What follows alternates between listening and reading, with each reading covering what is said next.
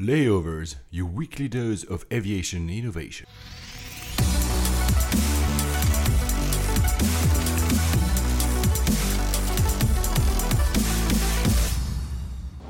Hello, ladies and gentlemen. Welcome aboard from the flight deck. This is Paul Papadimitriou.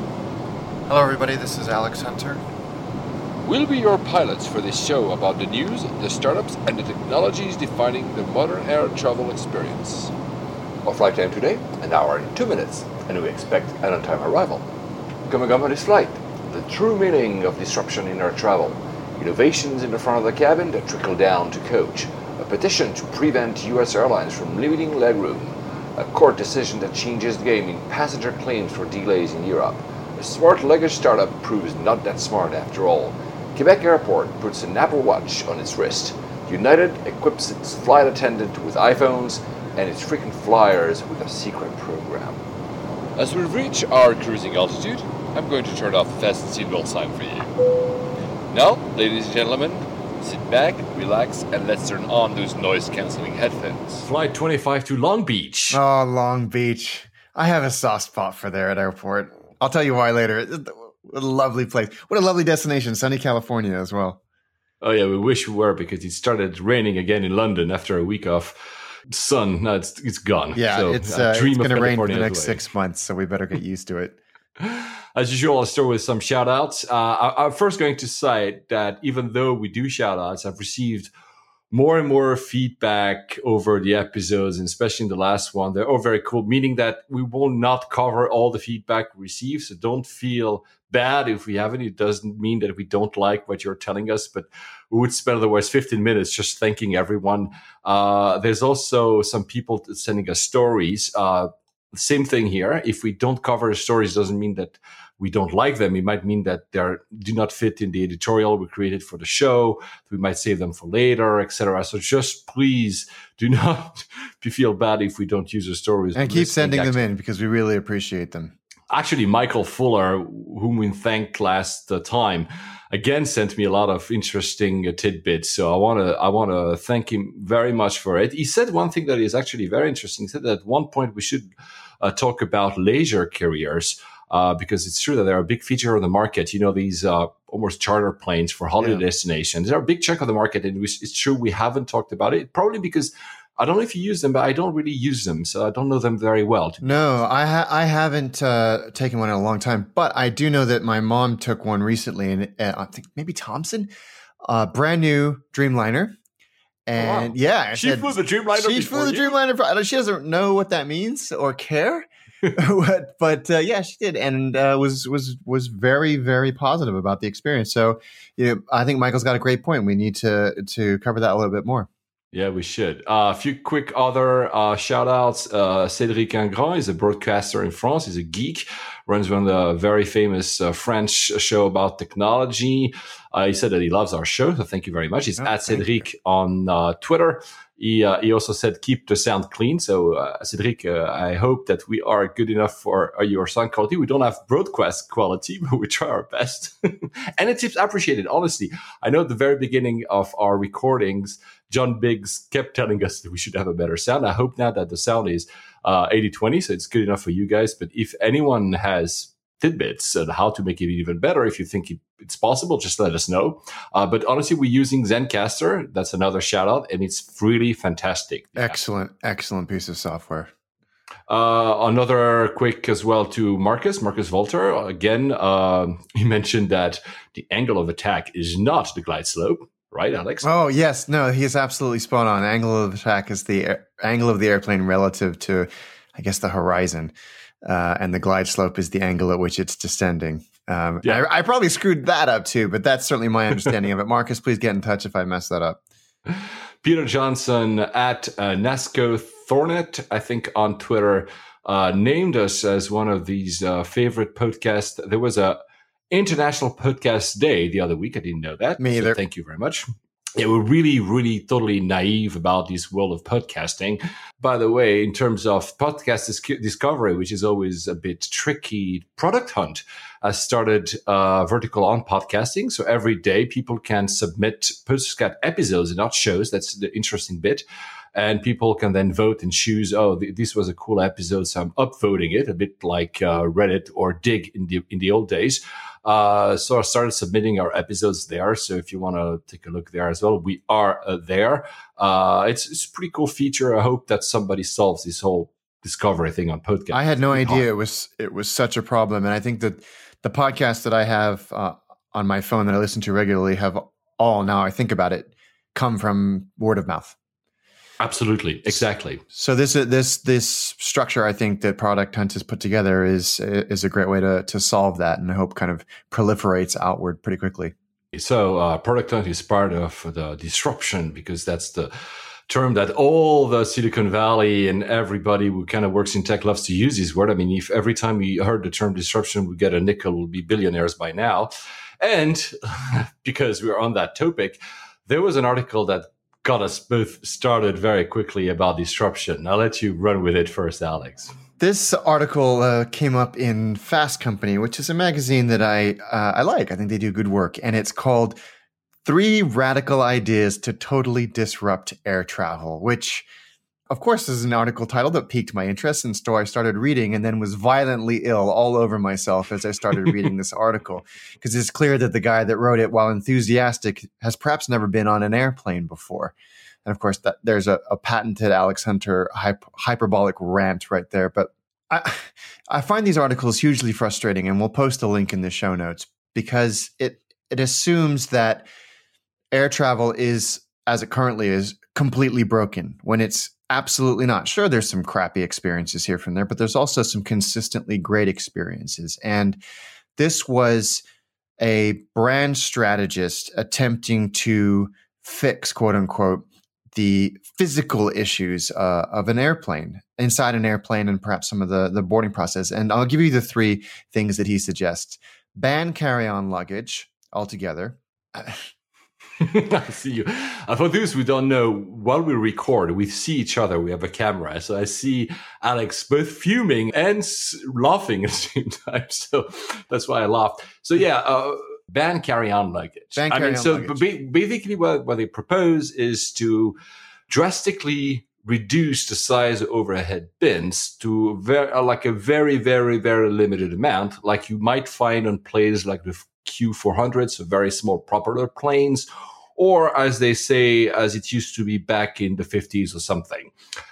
Honestly, what do you think about it? It's a stupid idea um, for a number of reasons. One, airlines would never do it because it is a huge amount of ancillary revenue for them. And he states he talks about fuel savings and things like that, but those they're going to still have to carry all the stuff that I would you're now forcing me to check in. It's not like that stuff doesn't come on the plane. Um, yeah, and, and, I would say that we had an interaction on uh, Facebook because a friend of ours, Ivan Hernandez, put that link and kind of copied us there.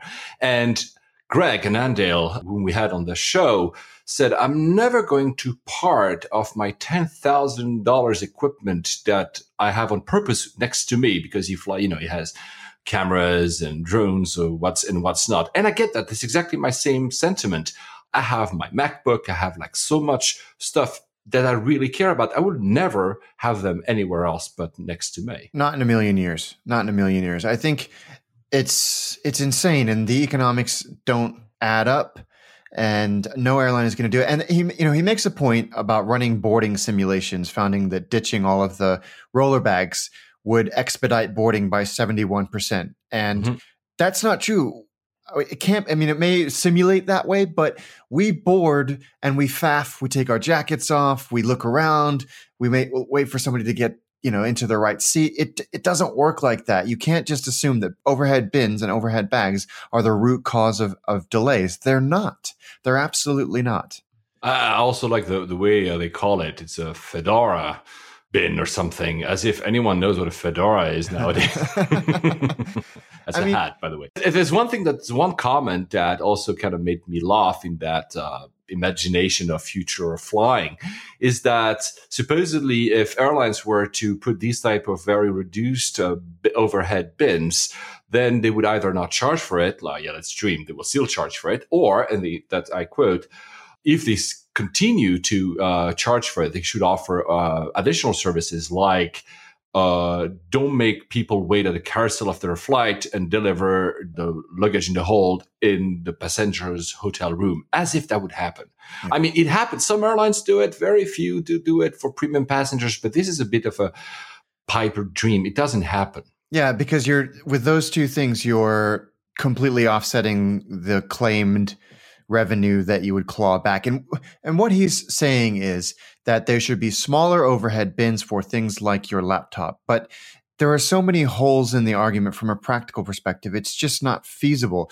And I think it's important to point out we're not bashing this guy. I appreciate anybody. It's not a guy. By the way, yeah, I want to interrupt you there. Actually, the the the the, the baseline of all this was done by Teague.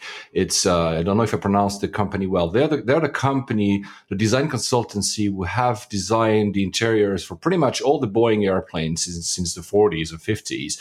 They've prototyped the interior design for the 787 They've done the latest uh, intro design for the Dreamliner for Aeromexico or Canada. So these guys kind of know what they're doing. I just feel that in that case, they went into a dreamy mode. Like, let's forget that there are any economics behind and let's just think about what it could be.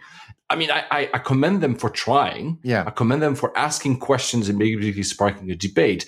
I don't really commend them because it doesn't really relate to any of the economics of air travel the revenue management, etc. Uh, do you want to go? So there were two other. two others. So the next one is make middle seats feel exclusive. So this one I really. the idea here was nobody likes fi- flying in the middle seat. Uh, that's not true.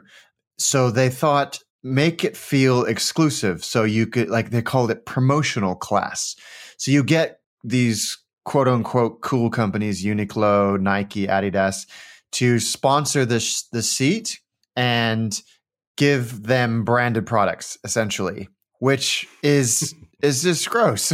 I, mean, I really, it's just it's gross. And I think brand partnership is a great way to to do things. I think it's a fantastic way to grow a nascent brand into something by piggybacking on the popularity and the voice of an established audience with which you share similar ideals. Air, good airlines, good businesses do this already. They do it really, really well. This just feels like you are making the situation even worse by selling to your customers, allowing another brand to sell to your customers. It's just ugh. in the last in the last one, the membership. The, the last one, this one, I think, with a little bit of thought, actually warrants some merit. Uh, this is you have a kind of Amazon Prime style membership. Um, I think most of us would refer this to this as a loyalty program, which all airlines already have. But what what this organization is is suggesting is that it goes deeper than you know mileage redemption that you would get things outside of the travel experience like sports tickets or um, you know starbucks gift cards and things like that but those of us who are in, invested in a loyalty program want those mile redemptions. We want the tier status. We want things like that. A friend of mine, a good friend of mine who is in revenue management uh, in the US for an airline, did pop up and comment that he actually saw a little bit of merit in this idea, not as it was put forward, but with uh, a little bit more thought and sort of practical uh, understanding of the economics of and, and necessity of loyalty programs.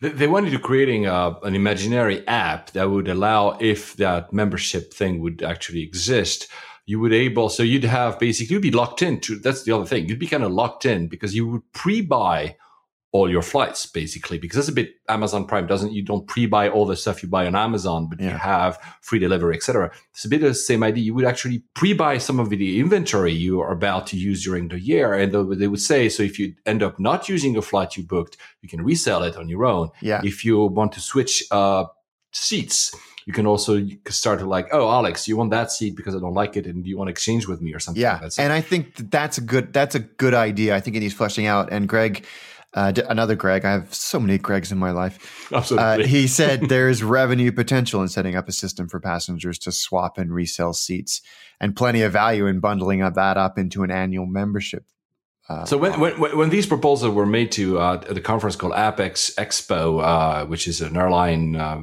passenger experience uh, conference, they also had like a lot of very very negative comment about it, and I think the company not backpedaled but went to say, oh, you know what, it was more of a thought exercise, who wanted to give uh, open the debate. Yeah, well, why not? I just think that these are, in more general, I think that the problem we have, we have so many people using the word disruptive for so many things. You know, every new app that allows you to book plane tickets is supposedly disruptive, or every new, you know, drink, Delta or United or Emirates, whomever offers you when you're flying is supposedly disruptive.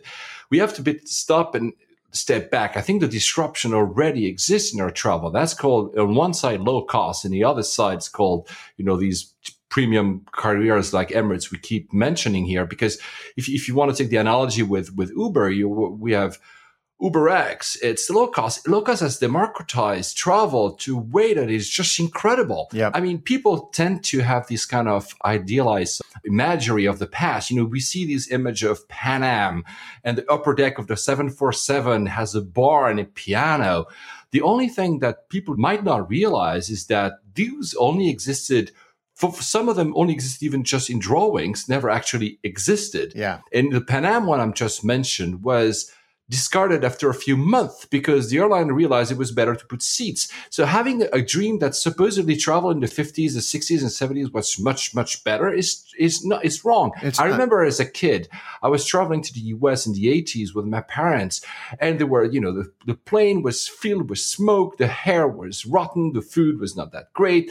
Of course, maybe there were a few more inches on the seats in economy. Uh, okay, I was a kid, so I cannot totally relate to that, but come on the the price you would pay to do that travel and now you can basically cross an entire continent for the price of a cab fare Yeah, and i, I mean this is disruption It makes us sound like spoiled brats, doesn't it?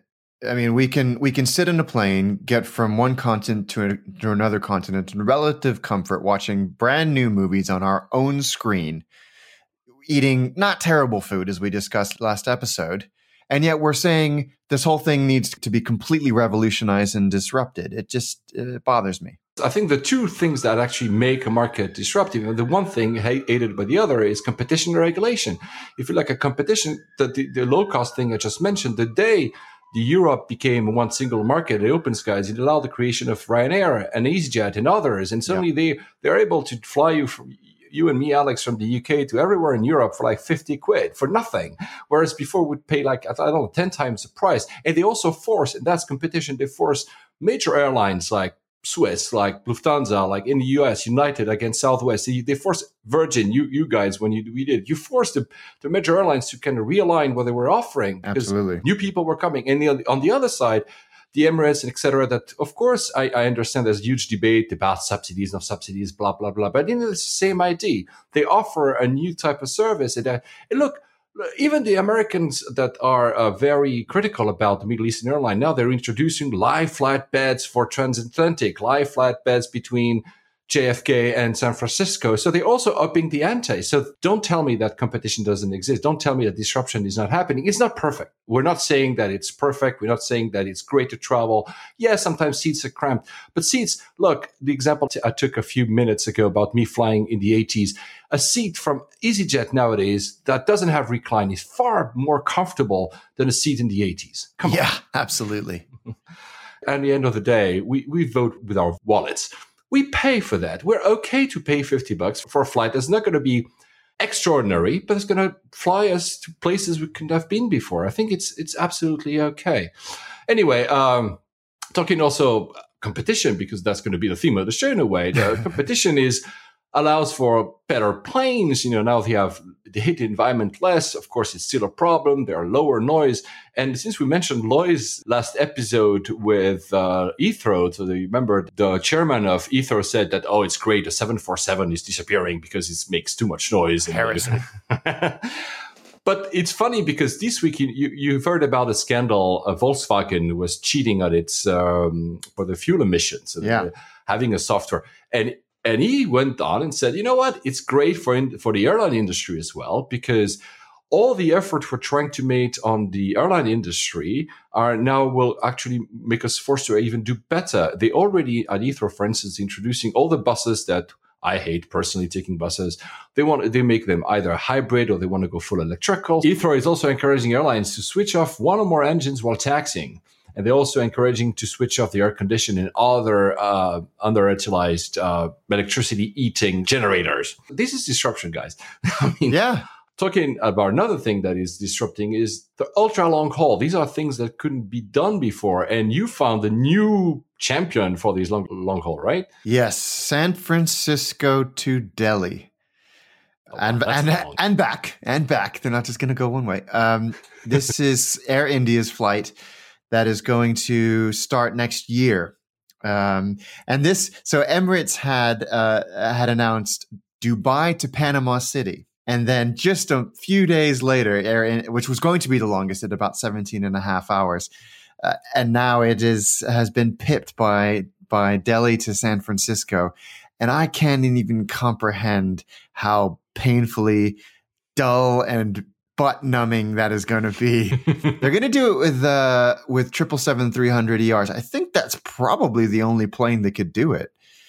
But uh, it's it's and, the, and the, pro- the product on Air India is not Emirates, right? You said when we ch- shared that news that you wouldn't try to do that. No, I I definitely wouldn't. I don't. I mean, Air India's reputation has not been stellar recently. They've had some bizarre issues.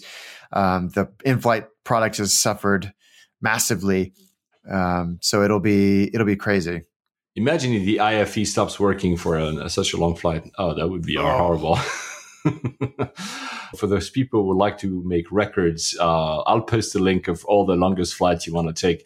This one is going to be by far the very much longest. And I'm sure that when Singapore Airlines uh, reintroduce its uh, Newark Singapore, that will take the crown again, possibly because I think it's more than 18 hours oh. as well another thing that happens, of course, in the realm of competition is, uh, and we just mentioned it, is you know airlines have to suffer through competition sometimes, especially the traditional ones. Uh, Lufthansa has, has, done strikes again, uh, not as much as last year, honestly, because you remember we even suffered.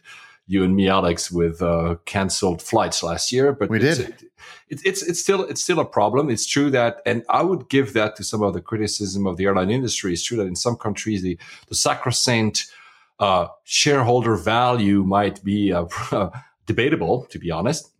But uh, we've seen other other stuff happening. There's uh, two other airlines that have, have announced. Uh, first one is uh, Air France.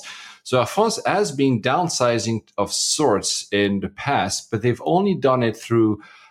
in France, they, what they do is they encourage you to take your retirement plan, basically. So basically, you're not fired. It's not a layoff. It's a social plan Whereas this time, uh, discussions with the unions, especially with the pilots, have broken down, and they're basically saying that we will start firing employees because we have no choice.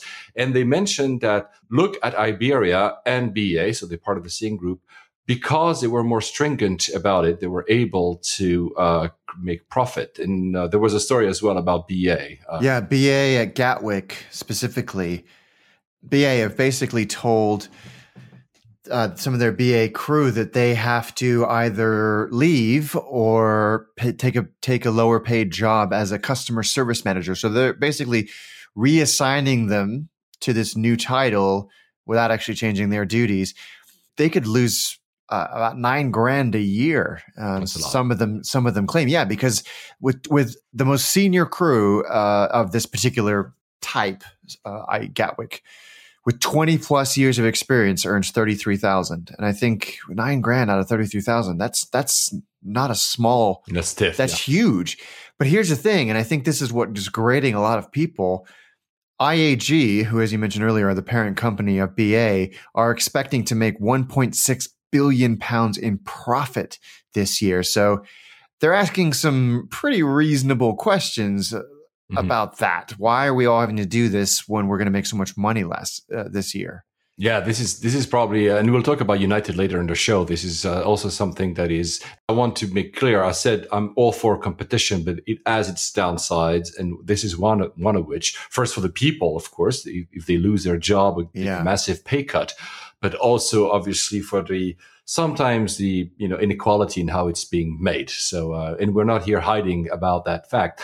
Uh, Kendall uh, Creighton, uh, she, uh, you remember we also thanked them at one in one of our shows. She works at Flyers Rights, uh, based in Berlin now. She sent me. That's interesting. She sent me because uh, the other bit, of course, the competition is regulation. I mentioned earlier that the seats were getting probably smaller So they uh, opened a petition.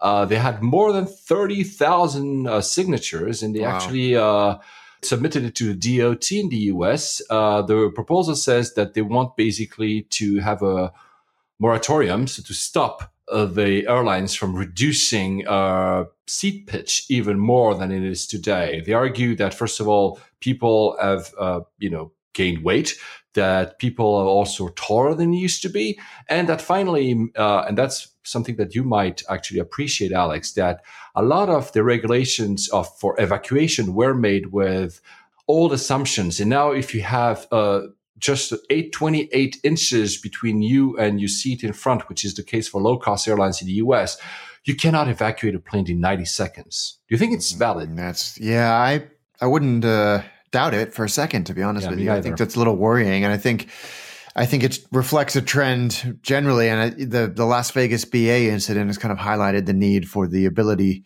to evacuate an airplane quickly and efficiently so something happens. So this is actually I'm the DOT is the right place to take this kind of thing up. So uh, they're they're doing a good thing here. And, and you you had said in a few episodes ago yourself that you know at some point regulation might the hammer of regulation might arrive, and this might be a trigger. We'll see. If, Yeah, I I, mean, hope it- for them.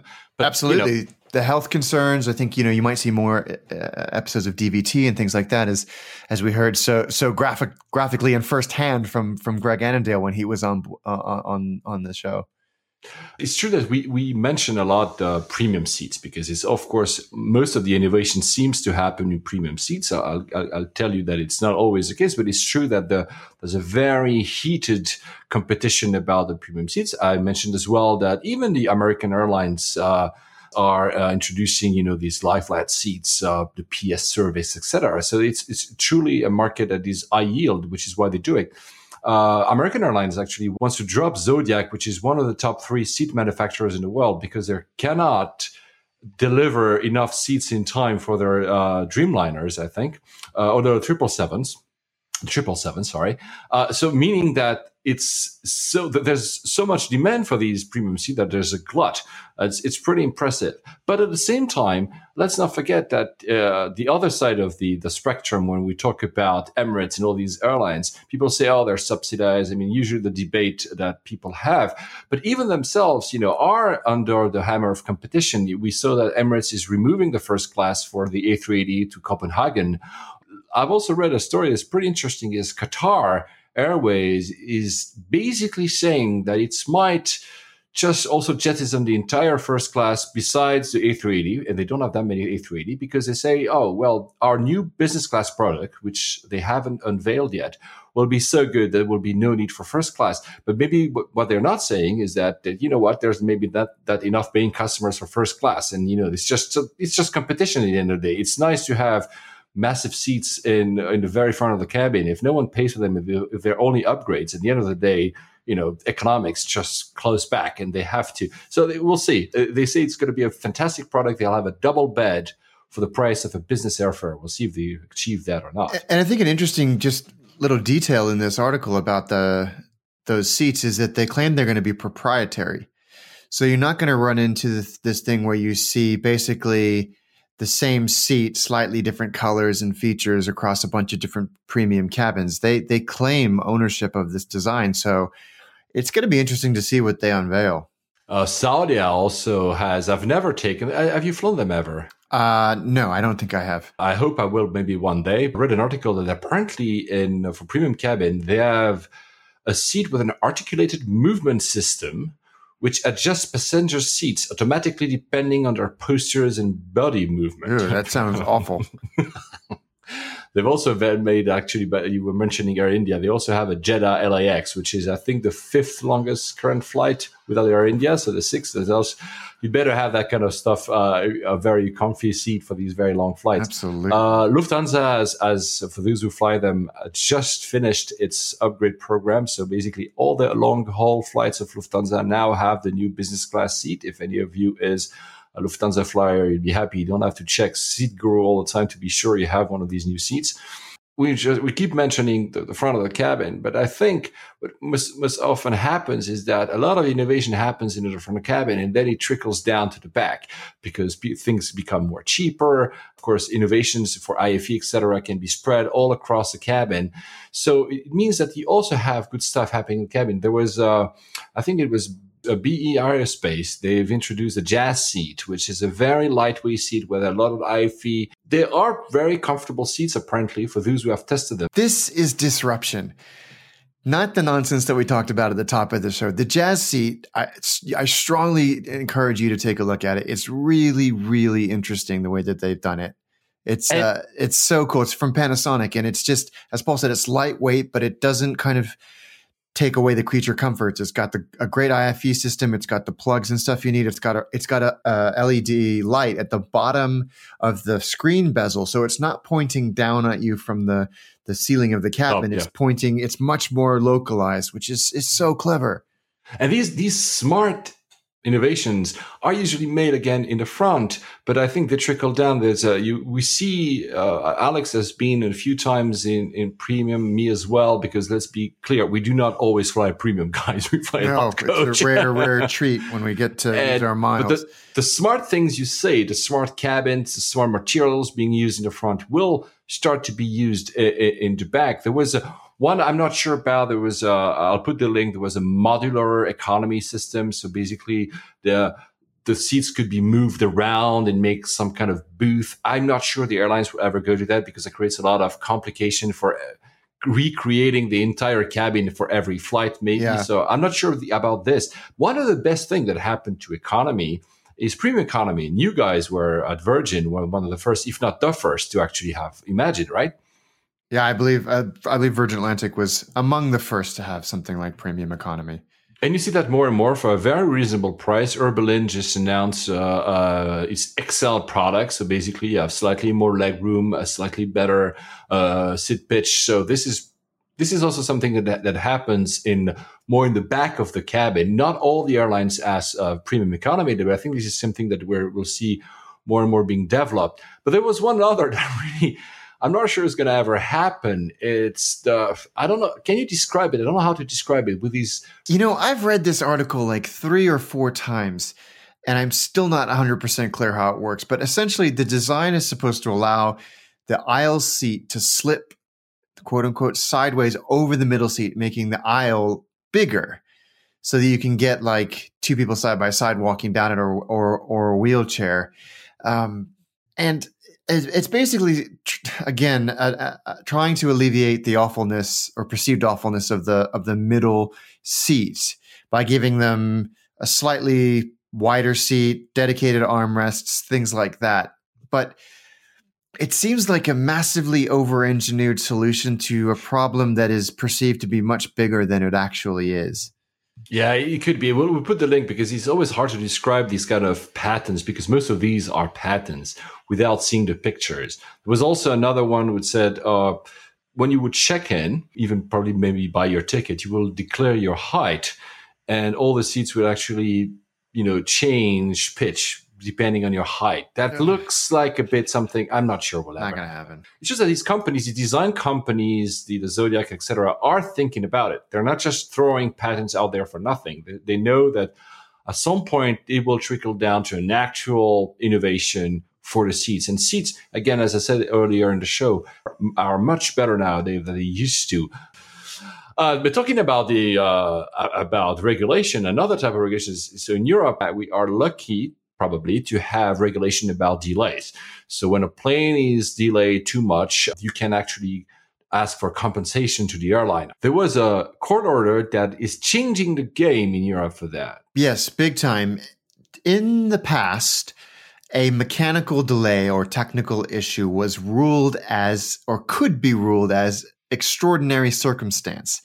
And extraordinary circumstances do not require airlines to pay out if there's a delay.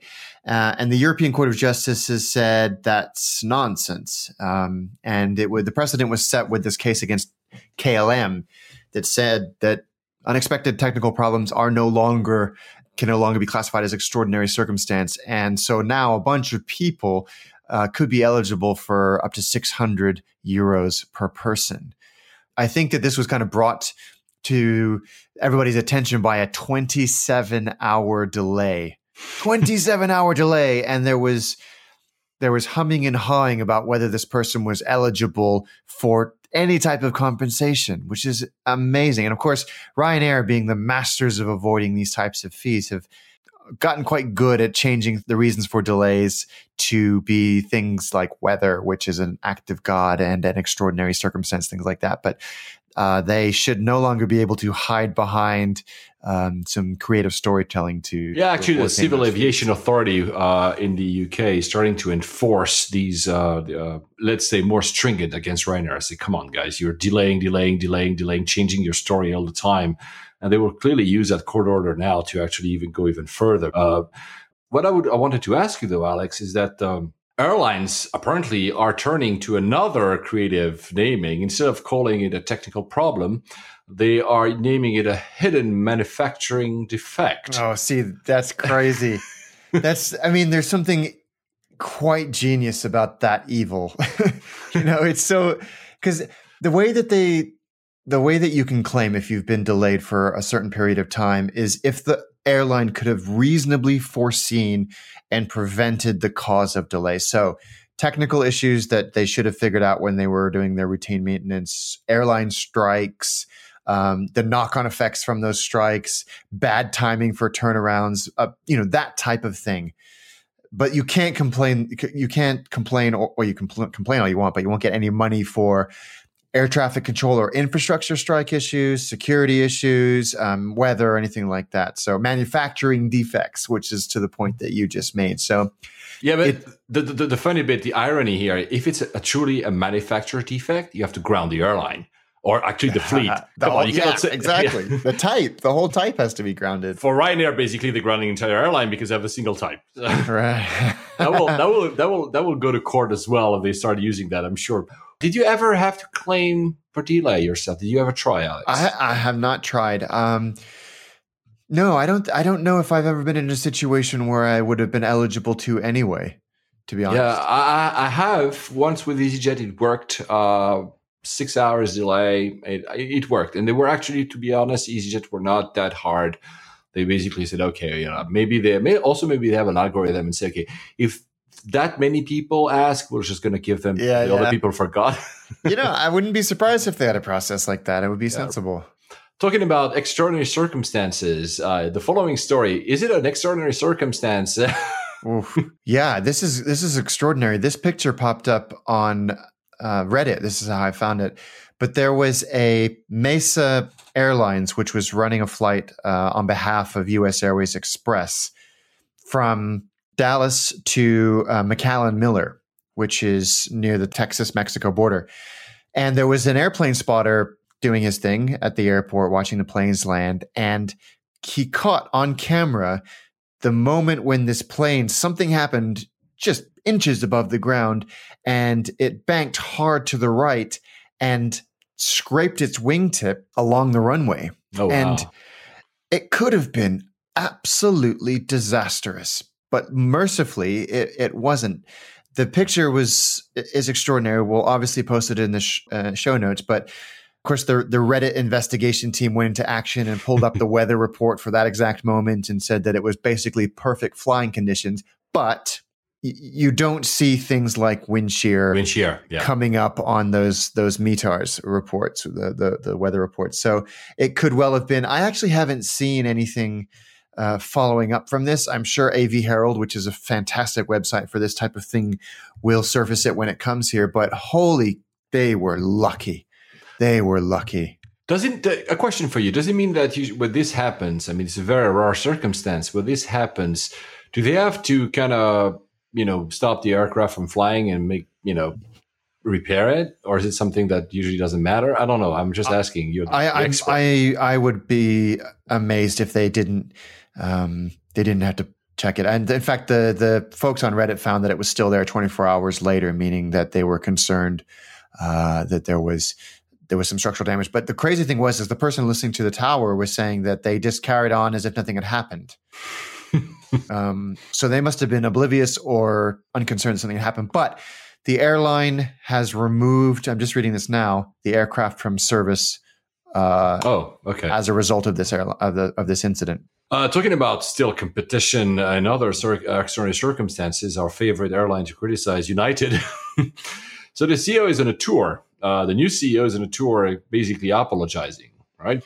He is, and I think to his absolute credit, he is doing the textbook thing for when you inherit a damaged brand, whatever the size of it.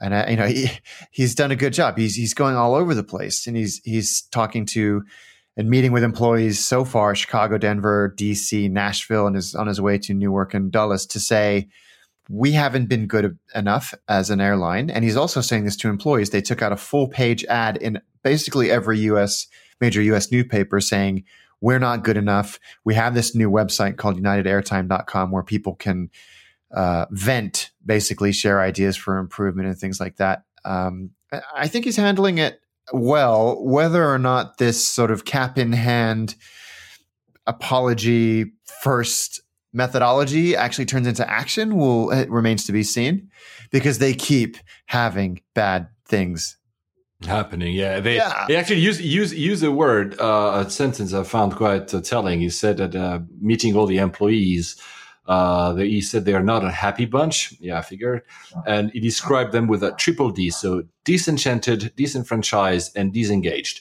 Yeah, there's, and there's that's a, the recipe for a. There's a lot of work. There's a lot of work experience. to do. I mean, there's really and a lot of work to do. You know, it's. I think it's again important to point out that United is not a universally terrible product.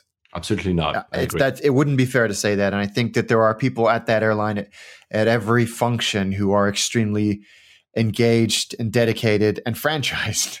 Uh, it's true, and who, who who do who do great work every day. But I think this is a reflection of what everybody thought that this is an airline that is deeply, deeply unhappy inside and out. So it will be interesting to see once he's finished this kind of this mission yeah. to see what they actually do to fix it. There's a single, there's a bit of a debate though because uh, you mentioned earlier that uh, BA was making a lot of money whilst uh, trying to either fire or reduce the salary of some of its employees at Gatwick.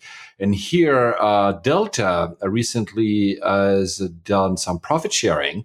So they've basically given back. They're making a lot of money. They've given back to it to the 401k. So basically, the pension plans of its employees. But United is is using the money, is planning to using the money to do a three billion of it. That's, that's not a small amount no. to do a stock buyback. And there, there, there's a bit of pushback there, saying that look, Delta is actually kind of giving back to the employees, and giving back to the company, to the people Whereas here it's back to the shareholder value. I mean, we'll see. It might it might be that the plan was already along, or they have to pay the the ex CEO, right? yeah, but and even yeah. Munoz, the new CEO, has said this probably isn't the greatest idea, and I can understand employees why you're not huge fans of this. Yeah, but they're trying to actually vook consumers, uh, so especially the uh, frequent flyers. Uh, I'm not a frequent flyer of United, although I have status on Star Alliance they have had a secret program, an upgrade program for years. Actually, you found an article dating from I think 2013, three years ago. Yeah, exactly, explaining it. But uh, Brian Sumers uh, has written, has found out that it's uh, relaunching a new program. The rules are obviously totally obscure. Uh, nobody knows if you're in the program or not. I'm, I'm, I'm sure they have some again, algorithm and rules to say if Alex Hunter is part of the program or not, but it allows you suddenly to be upgraded much easier on certain routes for the first class product. Uh, first class, of course, internationally, they don't have that much first class, so that, that limits the program. But but they're making an effort. They're trying to say, okay, look, Delta, to take the same example, the same airline is competing with them. Again, competition. See, Delta is offering these uh, very high yield cus- uh, customers. It's offering the private jets. We mentioned that a few episodes ago to say, okay, for the final leg of your flight, we'll give you a, a corporate jet to, to, finish it. So United in this in this current heavy waters to say, okay, we'll upgrade you. We're not going to tell you how, but we'll upgrade you. Trust us. Interesting concept. Interesting. But maybe it works. I mean, I've never been part of a secret program. I hope to be part of a secret program. Uh, it's also giving uh, United is also giving handing out a, a, an iPhone six plus to all its uh, crew, flight attendants, uh, basically that has an app that will have all the information about passengers. So there's of course a double-edged sword. Some people say that's creepy and that's an invasion of privacy. The other said that you know what, if you want to be say, hey Alex, how are you? You must have the information beforehand. Yeah, and I I actually talk about this in my some of my talks that I do. This is uh, something that's happened on paper for 30 years. Yeah, and and and airlines that uh, that do well at that type of thing by addressing passengers by name, remembering previous itineraries, are just good at surfacing the data that the frontline crew need to to use to create moments of delight. BA Absolutely. did this with iPads a couple of years ago, and then the, did the stupid thing of um, writing a, a, press release and a case study about it. So they're saying that the magic is not magic; it's just process, and this is what United have done as well. Yeah, um, it, there's but, nothing wrong with this. It's a, it's a good idea as you say, but explaining it, talking about it is dumb. Yeah, I think I think the moments of delight are very important. Is that's why you certainly then uh, feel like a valued customer because they say, "Hi, Alex. Some some airlines will call you by your first name, some by your last, but at least they have some information that allows you to create a conversation with you. It makes you feel valued. If they don't have anything, then of course you will say, "Oh, you know, they, they ignored me." Well, you know, they don't know anything about you, so how they can even spark a conversation? I mean, it's it's a tough debate, but I agree with you.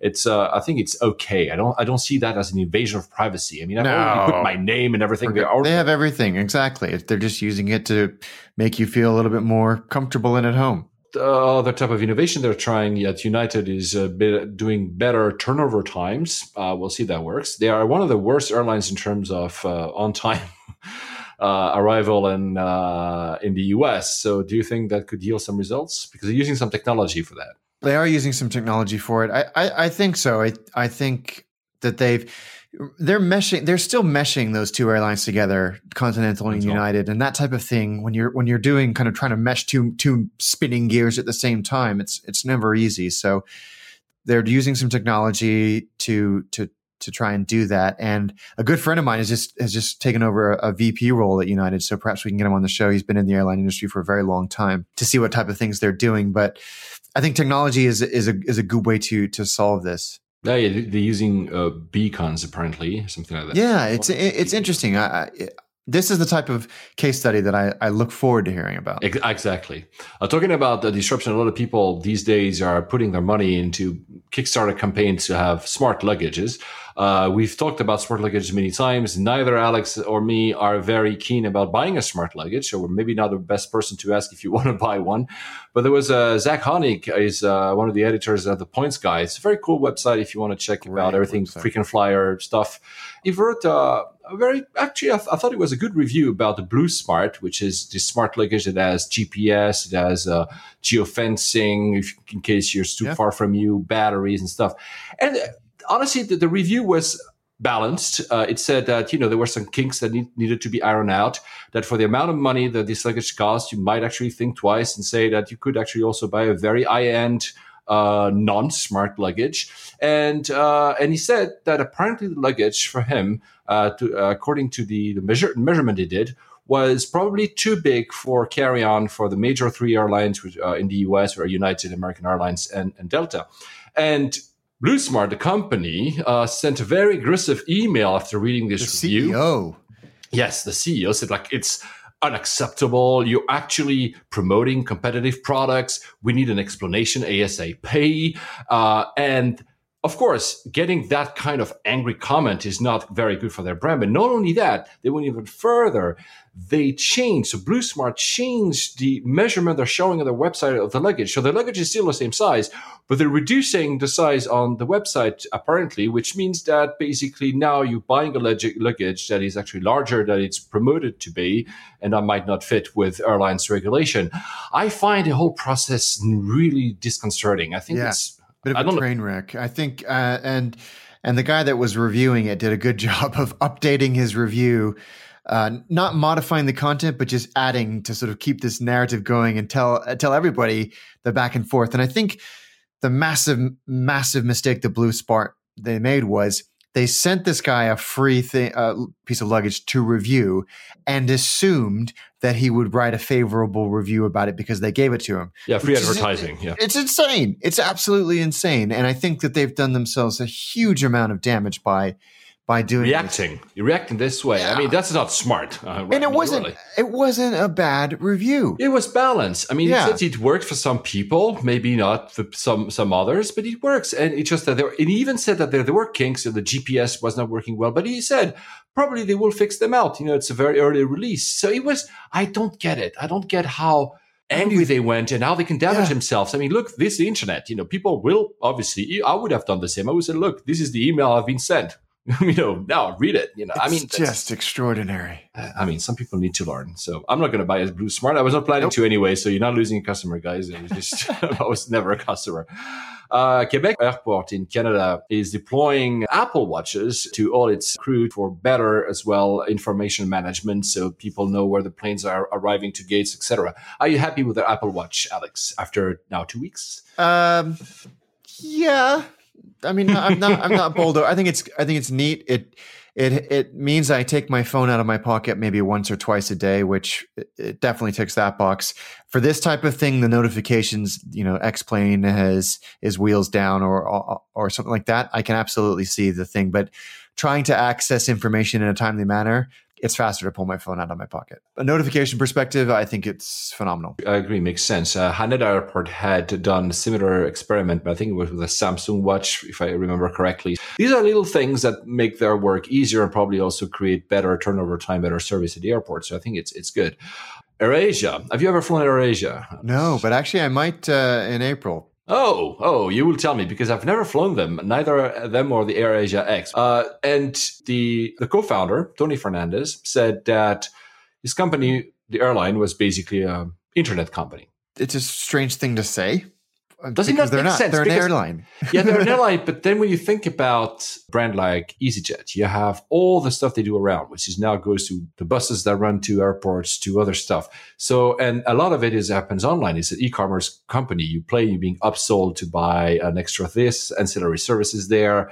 So, in a sense, I get it. I'm not going to say they're purely an internet company, but I understand why If it- say it. If it's his way of saying that they are embracing the spirit of an internet company from innovation, they're doing best in practice, um, you know, e-commerce and tech, and and joining everything up across their services. Sure, it's an admirable aspiration. and uh, they are actually making more than 20% uh, of uh, revenue uh, from ancillary goods and services. So it's, it's a big chunk of, of, uh, of their airline. Staying in Asia, we finally have the answer. Will Malaysian airline change its name or its branding? Alex? No, they will not. Uh, Christoph Muller has has finally, like you said, answered the question and said that there will be no uh, hard rebranding. It will still be called Malaysia Airlines, but he said it will be a brand refresh, so a total kind of reimagining of the product, the seats, the catering, the in-flight entertainment, I feel- yeah. all of that,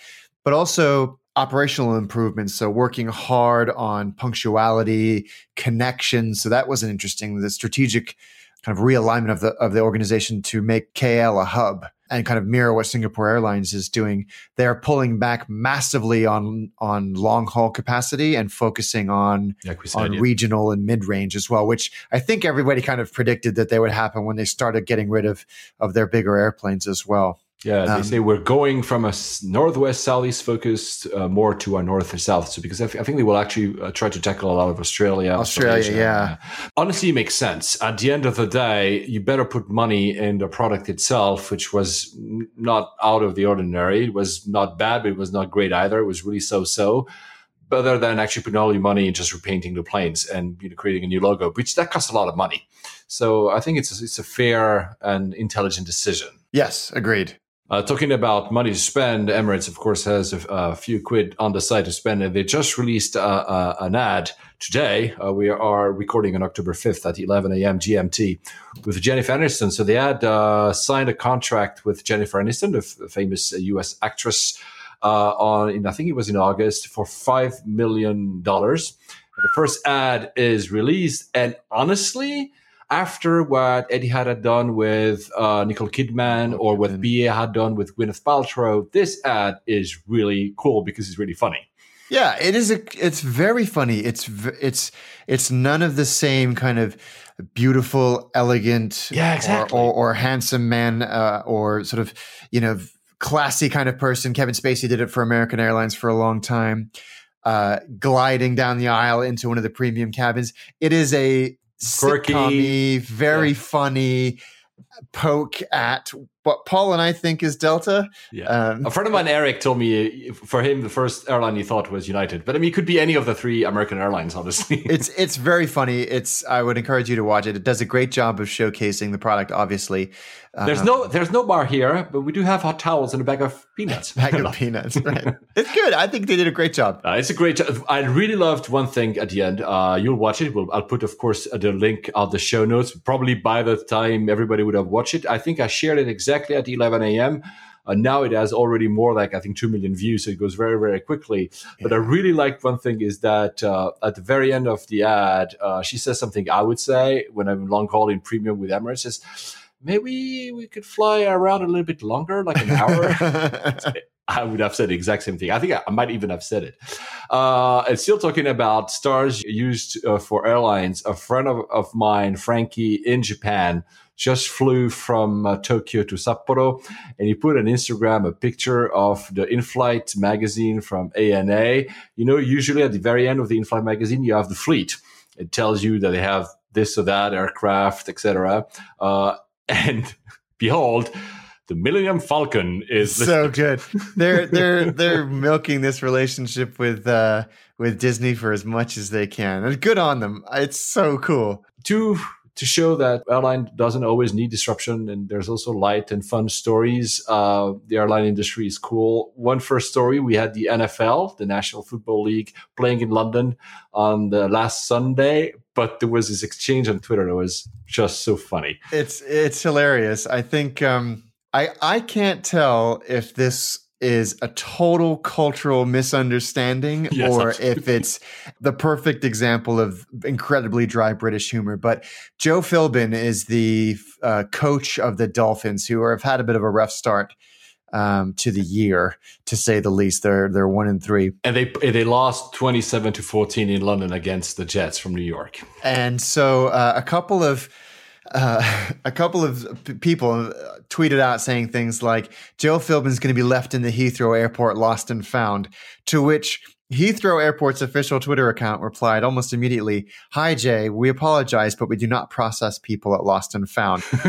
I think that that was brilliant. That was absolutely Um, brilliant Absolutely brilliant. And then they invited him to apply for a new job as a baggage handler and giving them the link to apply. Just great. And, uh, and another feel good story uh, Toronto Pearson's International Airport. There was a teddy bear that was lost by a four year old girl. Uh, couldn't find it. She had obviously forgot it in the airport. And they made sure that the teddy bear would be in the hands of that four year old. Her name is Phoebe, but they documented the whole thing. So first you see the teddy bear in a drawer at the airport. Then you see being scanned at the x-ray scanner at security then you see it on the moving sidewalk. I find it very cute, and So that shows good. that you know people, like you said earlier, even for United, people can be lighthearted. Most of the time, people are extremely nice in the airline industry. So I commend the staff at Toronto Pearson International Airport because it was a really, really nice story. But now to Long Beach. For me, when somebody mentioned Long Beach, he draws me back to the story. We, we had a few episodes ago about Iron Maiden and uh, Bruce Dickinson because he very famously screamed on Live After Death, which is a very famous live album, Scream for Me Long Beach. So that's my the only thing I know about Long Beach. So I'll let you run with it. Long Beach is fantastic. I, I it's one of my favorite airports in America, if not if not the world. I have uh, a friend who lives there, and so I've I've been through it many many times. It's uh, in the greater Los Angeles area. Um, and it's a it's a pretty big airport, but it's it's mainly focused on on on regional traffic. Its its top destinations are places like uh, Salt Lake City, Vegas, Oakland, which is near San Francisco, Seattle, uh, and, and San Francisco itself. It is a stunning airport. It is uh, a beautiful Art Deco building that is I, cute is cute the right word? I think cute is the right word. It is a cute is. airport. I, have never been, but I looked at some images online. I really want to go now. It's really nice. I like it's, that kind it's of. stunning. It's it's maintained a lot of the character of its original architecture, which is fantastic. I even think it's protected, and it's got upstairs behind the check-in desks. There's a staircase, and you can go up, and there's this really great diner with an open terrace overlooking the ramp. Unfortunately, with a bunch of the old the terminal kind of being encroached on with with uh, this new security and baggage claim to to allow for increased capacity. The actual flight line has been pushed back a bit, but it's still you get to sit out in the California sun and watch these airplanes come and go. Another really interesting thing about uh, Long Beach Airport is it was until very recently home to McDonnell Douglas and then Boeing's um, C 17 manufacturing line. Mm-hmm. And so there's a perimeter road that runs around the airport, and you could start at one end of this long building. And often, because of the heat of the kind of California summer, they'd have these big hangar doors, side doors open, and you could drive along and see the basics of a C 17 slowly coming together as it moved down the production line and then rolled out the other end as a finished C 17. Wow. So, you know, as it kind of, you'd see at the production line, this, you know, this thing just coming together and then brand new one rolling out the end. Um, Gulfstream also have a, uh, a finishing facility there, so you have all these rows and rows and rows of brand new intercontinental corporate jets as well. It's a it's a lovely little airport. There's not, not a lot of airlines fly there. Uh, no, see, uh, Jet JetBlue is is making a push recently to fly there more, right? JetBlue uh, have their West Coast hub there. They fly okay. a lot of a lot of places, uh, and then it's just Delta and U.S. Airways. Other people have dabbled if, depending on where you're getting to in the greater LA area, that airport can be a little bit of a hidden gem for avoiding the, the awfulness of, of LAX and frankly, the kind of inaccessibility of, of LAX as well. And uh, just right now, and we want to say hi to our friends at the Airports Council International North America because they're having their uh, annual event at Long Beach Airport. Oh, so, perfect. Hi there from hey, all across. Enjoy a fantastic and uh, airport. Actually, this is crazy because um, in terms of usage, and this is really rare for an, uh, an airport of this size, 87% of their daily movements are general aviation. Oh, wow. and only and only ten percent is scheduled. The, the thing that also stunned me is that they have lots. I think five runways. Yeah, it's not like a. No, I was, assumed by the number of passengers they might have one, but they have five rooms. Like yeah, it was a, helipads or something. Or? It was a it was a former military base. It was Long oh, Army Airfield. Okay. Um, so they had a lot of comings and goings, and of course w- with you know C-17s needing to take their maiden flights and everything like that, you need long runways as well. So there's a ten thousand foot runway, but there's also a lot of runways to accommodate um, general aviation. So they have a 3,000, 4,000, 5,000, 6,000 foot runways as well. Anything else you want to add about it? Because now no, I just want, I need to go now. I, am a big fan. Uh, there's some great restaurants in the area. It's a great place for a layover. Even if you um, want to just fly in there and fly out of LAX eventually, renting a car is easy. Driving in LA is a nightmare, though. so better better stay in the airport for the layover then. And on that, Alex, I'll see you next time. So we said on the last episode that you were about to travel for a nondescript destination that we won't reveal. Uh, there, there were so many stories that we decided to record again before a new flying in two days. So happy flying, Alex. Thank you. I will report back on my adventures the next time we talk. Exactly. Bye bye, guys. Take care. On behalf of Layovers and the entire crew, we would like to thank you for joining us on this podcast today. And we're looking forward to seeing you on board again next week. Flight attendants, please prepare for landing.